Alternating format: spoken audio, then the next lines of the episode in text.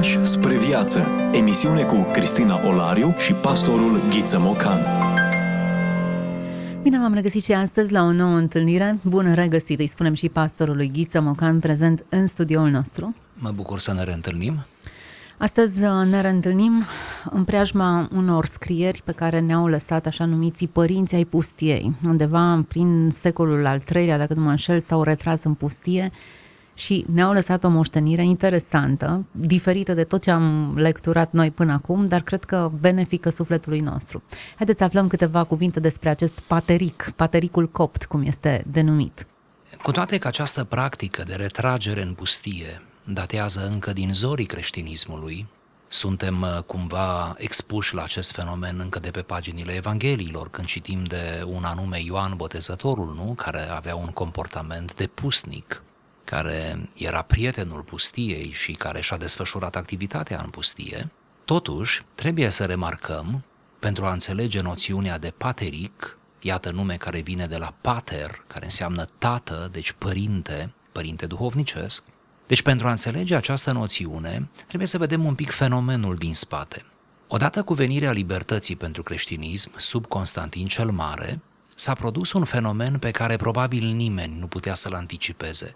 Deși este libertate de plină, deși se construiau biserici, deși se organiza viața ecleziastică tot mai minuțios, deși posibilitățile și relevanța bisericii creștine era într-o creștere exponențială de la un an la altul, deși urma să, să se construiască acea perioadă bizantină, acel imperiu bizantin, care cu câteva excepții a avut numai împărați creștini și unii dintre ei extrem de înțelepți și practicanți, deci cu toate acestea, odată cu, cu, cu libertatea, a apărut și fenomenul retragerii în pustie.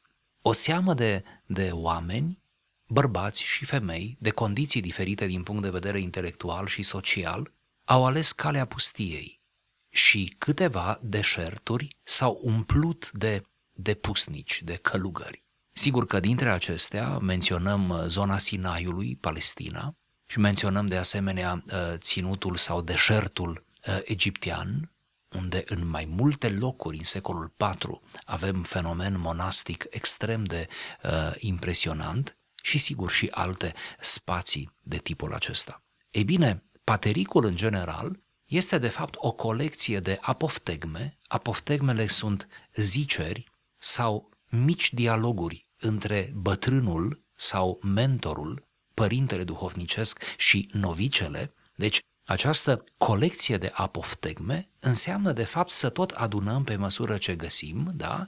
Um, dialoguri de felul acesta păstrate la diferiți scriitori și să le așezăm într-un singur volum. Cel mai cunoscut pateric, chiar și în limba română, este patericul egiptean, care are deja câteva ediții cu traducători diferiți, deci stăm bine la acest capitol. Mai puțin cunoscut și pentru prima dată în peisajul studiilor clasice românești, iată că a apărut și patericul copt, care este o versiune, se pare mai veche, este o versiune uh, coerentă, este o versiune extrem de interesantă din punct de vedere teologic și meritul pentru această lucrare de pionierat îl are Ștefan Colceriu, care uh, e unul dintre cei mai buni specialiști ai, ai noștri pe zona aceasta de limbă coptă și de cultură de asemenea coptă. Deci salutăm uh, prezența acestui uh, volum uh, foarte bine uh, editat, foarte bine îngrijit, cu aparat critic, cu o traducere foarte atentă,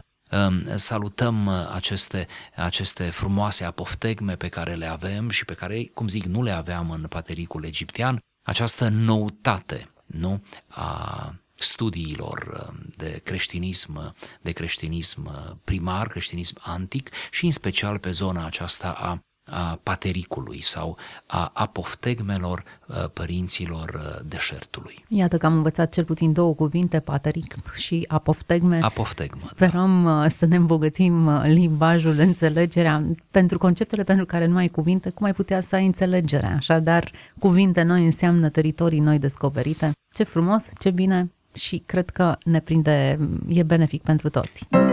Frânturi de înțelepciune Vorbim despre autori care nu au voie să fie uitați. Discuție cu pastorul Ghiță Mocan. Păi atunci cred că ar trebui să trecem la lectura câtorva fragmente din acest volum și să le comunicăm puțin ascultătorilor noștri cum ar trebui să interpreteze aceste pasaje. Unul l-a întrebat pe un bătrân, de ce când stau în sălașul meu, Duhul îmi cutreieră în toate părțile? Bătrânul i-a răspuns, fiindcă sunt bolnave celelalte simțuri din afară, văzul, auzul, mirosul, vorbirea. Dacă însă le întrebuințez pe acestea în curăție, celelalte simțuri dinăuntru își găsesc liniștea și tămăduirea. O altă apoftegmă? Apa Agaton a fost întrebat.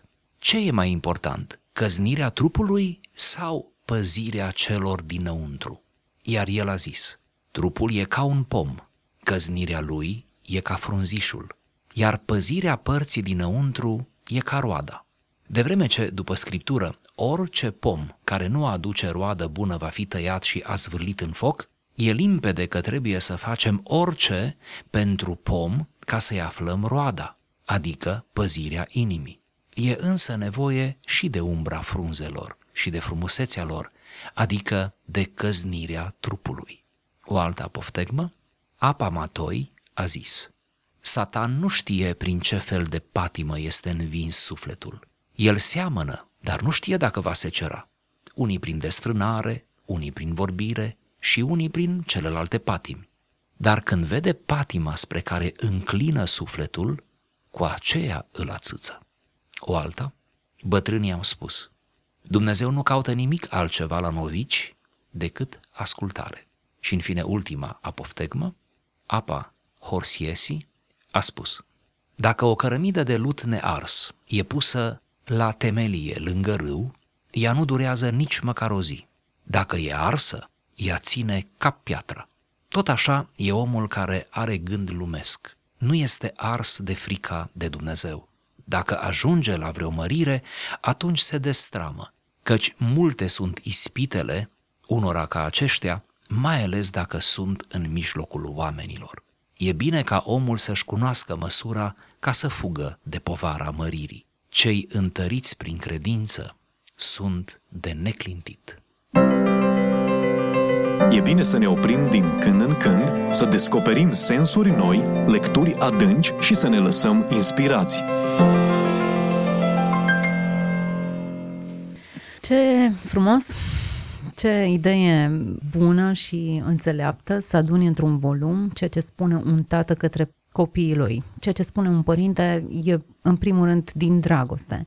E bine, aici uh, și term- terminologia de părinți, părinți care și-au crescut ulterior disciplori și ucenici, uh, ne lasă impresia unei comori care este transmisă din generație în generație. Da, avem aici de-a face cu o paternitate duhovnicească, pe de o parte, iar de cealaltă parte cu o filiație duhovnicească. Deci uh, avem de face cu un spațiu cu totul spiritual și înalt, unde se fac anumite transferuri, cum deja ați sugerat, se transmite învățătură, experiență, atmosferă de la generația care stă să plece din lumea aceasta spre generația care tocmai vine cu prospețime, cu energie și care va continua demersul. Este într-adevăr o predare de ștafetă Uh, care este mijlocită, cum vedeți, de foarte multe dialoguri. Uh, de obicei, în apoftegme, uh, cel mic, cel tânăr, cel neexperimentat îl întreabă pe cel mare, cel vârstnic, cel experimentat. Așadar, um, de ce, întrebarea prima, din primul fragment pe care noi l-am citit, de ce când stau în sălașul meu, Duhul îmi cutreier în toate părțile? De ce atunci când ne rugăm? De ce atunci când deschidem Scriptura? De ce atunci când stăm liniștiți în biserică? Mintea e atât de greu de controlat. Și iată răspunsul, pentru că simțurile noastre nu sunt uh, educate. Văzul, auzul, mirosul, vorbirea, spune textul. Toate acestea nu le întrebuințăm cum trebuie. Nu am reușit să ne deconectăm, să ne deconectăm cu simțurile și să ne putem conecta la cele spirituale. Încă avem, cuvântul acesta nu e folosit aici, dar e folosit la scară largă în perioada patristică, încă avem acea împrăștiere a minții. Inima ne este împărțită, cum ar spune textul Scripturii, și uh, uh, suntem prea uh, cuplați, prea atenți uh, la detalii uh, care ne, ne, ne strică cumva starea inimii și deviază cumva, nu, uh, interesul nostru spiritual. Să înțelegem din acest răspuns că într-o fază inițială simțurile noastre, văzul, auzul, mirosul, vorbirea, erau tămăduite și ele recepționau glasul lui Dumnezeu. Inițial în sensul paradiziac, mă Exact, întrebați? da. Da, în sensul paradiziac, da. Uh, nu în sensul inocenței copilăriei. E clar că nu da, ne naștem cu capacitate. Da. Deși unii au senzația că ne naștem îngeri și că uh, pe parcurs ne pierdem aceste abilități. Da, protopărinții noștri îl percepeau pe Dumnezeu cu simțurile. Ce vremuri, nu? Ce nostalgii declanșează în inima noastră aceste realități. Uh, noi credem că va veni o zi când, uh, cum zice apostolul, îl vom vedea așa cum este, dar nu cu ochii aceștia care n-ar suporta uh, vederea lui Dumnezeu. Acum simțurile noastre au căzut sub această influență, nu, a păcatului, a depravării și simțurile devin obstacole, nu? Deși ele în sine nu sunt imorale, ele devin obstacole. Eh, cumva aici, acest avă, acest tată, eh, vrea să spună, încearcă să te decuplezi, încearcă să te orientezi, să te focusezi, cum ar spune tinerii noștri azi, eh, la rugăciune, la toate acestea spirituale pe care le cauți, pentru că această premiză îți va da șansa unei bune apropieri de Dumnezeu. Da, prin urmare, tămăduirea e asociată cu liniștea și cu folosirea corectă a simțurilor, cu disciplinarea lor până la urmă urmei. Da, așa este. Ce e mai important, urmează cea de-a doua întrebare, căznirea trupului sau păzirea celor dinăuntru? Dacă vi s-ar fi pus o astfel de întrebare. Probabil că ușor imprudent aș fi răspuns e mai importantă păzirea celor dinăuntru, pentru că nu e așa, de acolo ies, cum zicea Mântuitorul, toate, din inima omului. Însă observați, vă rog, echilibru cu care se răspunde. Căznirea trupului este și ea importantă pentru că creează din nou premiza pentru păzirea celor dinăuntru. Și ce frumoasă comparație! Asceza, pentru că asta înseamnă de fapt căsnirea trupului, este precum uh, frunzele unui copac, pe când uh, păzirea celor dinăuntru uh, reprezintă cumva fructul, roadele acelui copac. Deci, ce e mai important, nu? Rodul sau frunzele? Și noi ne grăbim să spunem rodul, dar vedeți, rodul n-ar fi posibil fără frunze. Întâi apar frunzele, apoi apare rodul. Deci întâi asceza, întâi punerea deoparte, întâi tăierea voii, cum vor zice părinții adesea, voii proprii, uh, pentru ca apoi să poți culege rodul acesta frumos al curăției interioare. Adică, într-un anumit sens, uh, nu ai cum să te bucuri de un caracter bun și de roada Duhului, să folosim terminologia biblică, dacă nu reușești să ții sub control trupul. Dacă îi dai trupului tău tot ce poftește, sufletul tău rămâne lihnit de foame. De aceea s-a spus în scriptură și s-a spus și în primele secole cu supra de măsură că uh, sfințenia începe de fapt cu ținerea sub uh, control al trupului. Mă port aspru cu trupul meu, spunea apostolul Pavel, și de la el încoace toți care au vrut să trăiască la înălțime cu Dumnezeu. Deci uh, această, acest element al uh, ascezei este foarte important. Dar nu numai în sensul că ne ținem sub control trupul să nu păcătuim, e chiar mai mult decât atât, ci îl disciplinăm, îl strunim prin, prin ore regulate de rugăciune, de lectură, de postire, de milostivire, de sacrificiu pentru semeni, pentru împărăția lui Dumnezeu. Toate acestea vin în această formă de asceză care precede, precede bogăția dinăuntru, bogăția sufletească. Mica dramă pe care o trăim noi, noi cei de azi, care avem de toate, avem mai mult decât ne trebuie, este că ne așteptăm la finalitatea aceea înaltă, fără ca să plătim prețul propriei asceze. Satan nu știe prin ce fel de patimă este învins sufletul. El seamănă, dar nu știe dacă va secera. Unii prin desfrânare, unii prin vorbire, unii prin celelalte patimi, dar când vede patima spre care înclină sufletul, cu aceea la țâță. Ava matoi, sau apa matoi, cum e trecut. Ce frumos, nu? Satan încearcă la plezneală inițial el aruncă mai multe ispite. Vede încotro ne îndreptăm noi, sufletul nostru, și atunci acolo va insista. Cred că așa e un fel de imagine al supralumii spirituale. Biblia ne spune că noi nu suntem în necunoștință de planurile și strategiile celui rău. Cu siguranță că ne simțim vânați într-o parte din alta, bombardați pe toate părțile, cu gânduri, cu atitudini, cu sentimente, cu de toate. Ei bine, aici acest părinte, acest bătrân înțelept, ne spune cum, care de fapt este tactica cu care satana acționează asupra noastră. Încearcă mai multe tactici, nu înseamnă că toate ni se ne vor dărâma sau ni se potrivesc, dar față de unele noi vom deveni mai vulnerabili și ar fi bine să fim într-o stare de alertă și să înțelegem care ne sunt punctele slabe. Afirmația se vrea a fi o responsabilizare a novicelui, a tânărului. Acesta trebuie să înțeleagă că preocuparea lui n-ar trebui să fie cum îl va ispiti diavolul. Îl va ispiti în multe feluri. El ar trebui să se preocupe cum să rămână impasibil, detașat față de ispite. Să nu manifeste o înclinație spre ceva păcătos, pentru că tocmai înclinația aceea s-ar putea să fie pierzarea. Seamănă această afirmație cu spiritul Evangheliei, uh, iertați-mă, a epistolei lui Iacov, unde uh, ni se spune că fiecare este ispitit în felul lui, uh, ni se vorbește despre, despre acea momeală a păcatului și cum după aceea diavolul ne prinde cu însăși pofta noastră pe care apoi o exploatează până la imoralitate. Deci uh, acesta este sensul și aici, atât de frumos, atât de corect în raport cu trăirea creștină, anume că trebuie să fim atenți la inima noastră încotro înclină ea, pentru că orice înclinare a inimii spre rău este speculată în mod fatal uneori de diavolul. Bătrânii au spus, paragraful următor spune, bătrânii au spus Dumnezeu nu caută nimic altceva la novici decât ascultare, cumva se leagă puțin și de ideea paragrafului anterior. E bine, nu abilități nemaipomenite de rezistență, ci a urma instrucțiunile. Cât de valoroasă e ascultarea. Părinții biserici obișnuiau să spună în diferite împrejurări, omul a căzut prin neascultare.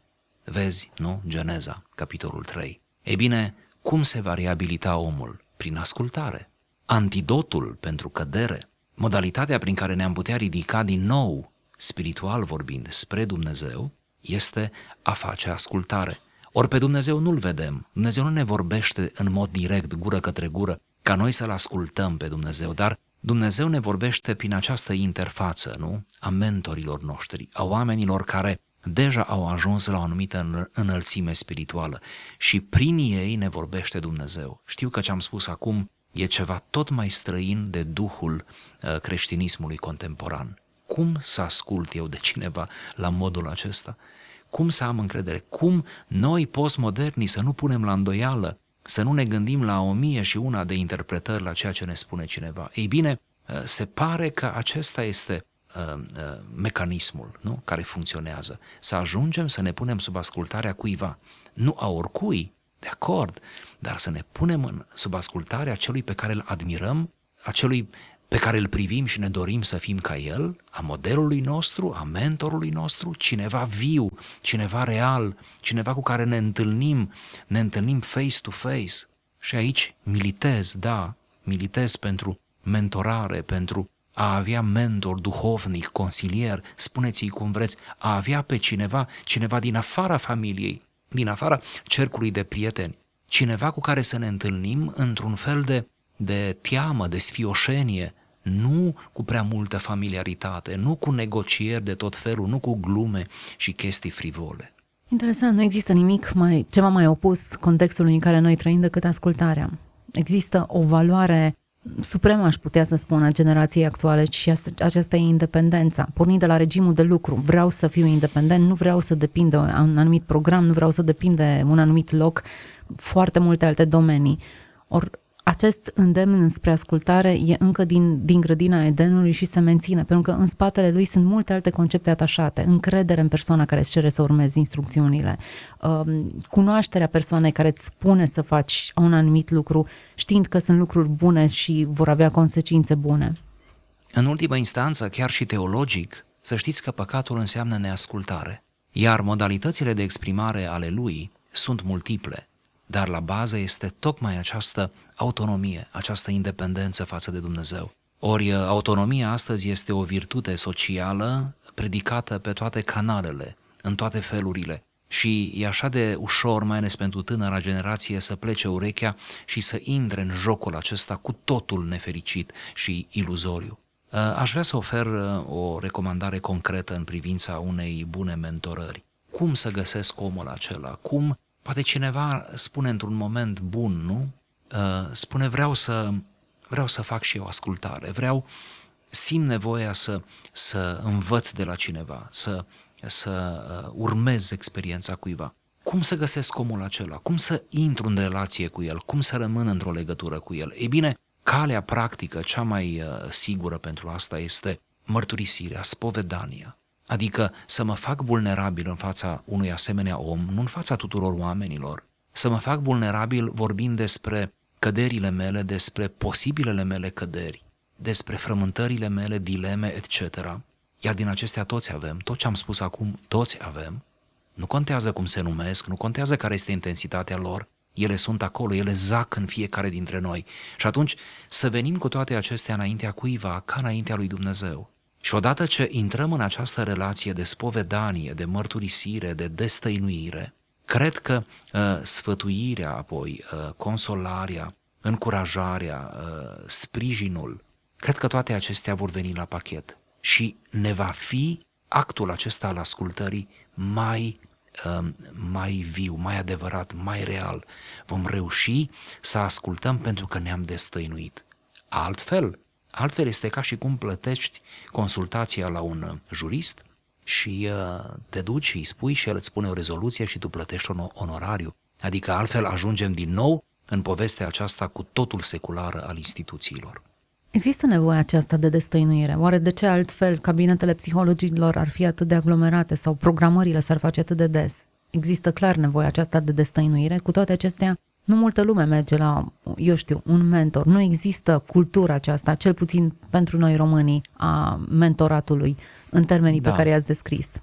Comparația este bună și în același timp alunecoasă. Pe de o parte este bună pentru că, într-adevăr, psihologul este pe jumătate duhovnic am zis pe jumătate și aș vrea ca cei care mă aud să o ia ca un compliment. În sensul că eu cred că sunt mulți psihologi creștini cu frică de Dumnezeu care n-ar îndemna pe, pe cei care le vin în cabinet să facă lucruri care ar fi contrare cu decalogul, cu predica de pe munte, cu preceptele, să zicem așa, uh, creștine. Dar numai pe jumătate, în sensul că uh, este bine să mergem la psiholog, mai ales noi românii care avem o, o aversiune față de subiect și cumva e de înțeles pentru că am trăit într-o temniță comunistă totuși atâta amar de vreme, dar uh, acest lucru nu suplinește întâlnirea cu duhovnicul, întâlnirea aceea pur spirituală, în valența aceasta pur duhovnicească a, a vieții. Adică uh, la psiholog și la duhovnic, în același timp, în paralel, și eu răspund da, dacă lucrul acesta îți face bine, da? Uh, iar dacă Uh, nu vrei să mergi la psiholog din diferite motive, atunci măcar la duhovnic. Cumva eu duhovnicul l-aș vedea pentru un creștin ca fiind uh, prezența stabilă, omul căruia îi dai socoteală. Uh, vreau să vă aduc aminte că în practică se întâmplă adesea ca duhovnicul fiind luminat de Dumnezeu, înțelegând uneori complexitatea trăirilor celui care vine la el, el însuși să-i recomande psiholog și uh, am întâlnit oameni care au ajuns la psiholog pentru că duhovnicul le-a cerut lucrul acesta. Altfel, altfel poate niciodată n-ar fi ajuns la o asemenea într-un asemenea cabinet. Deci iată cum împreună ar trebui să, uh, să, să-și facă fiecare cumva uh, datoria și noi ar trebui să înțelegem că nu avem nevoie numai de psiholog, ci avem nevoie și de dimensiunea aceasta spirituală. Da, și cred că este important de subliniat, cel puțin în pasajele pe care noi le-am lecturat, inclusiv faptul că îi te adresezi ca unui părinte sau că el își asumă rolul de părinte spiritual,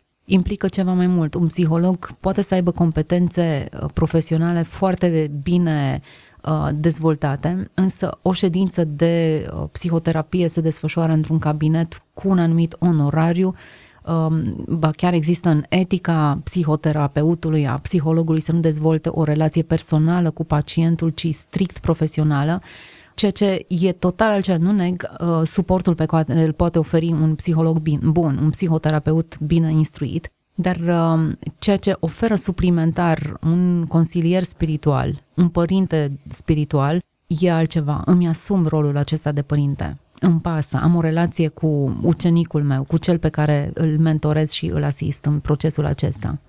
Un părinte spiritual, cum sugerați, dezvoltă o relație. Lui îi pasă îi pasă dincolo de deontologie. Pentru că întâlnirea cu părintele spiritual este mai mult decât terapie. Da, conține și terapie, dar este mai mult decât atât. Și vă aduc un argument pentru acest mai mult.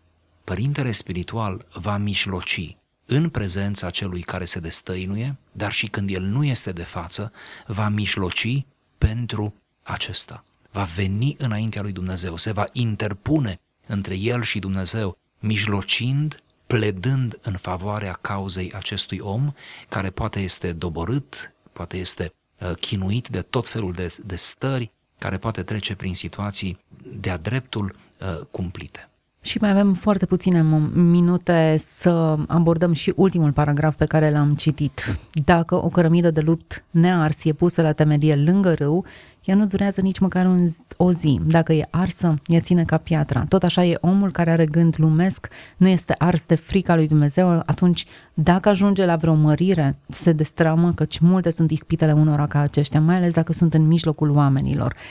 E bine ca omul să-și cunoască măsura ca să fugă de povara măririi. Cei întăriți prin credință sunt de neclintit. Ce frumoasă comparație, nu?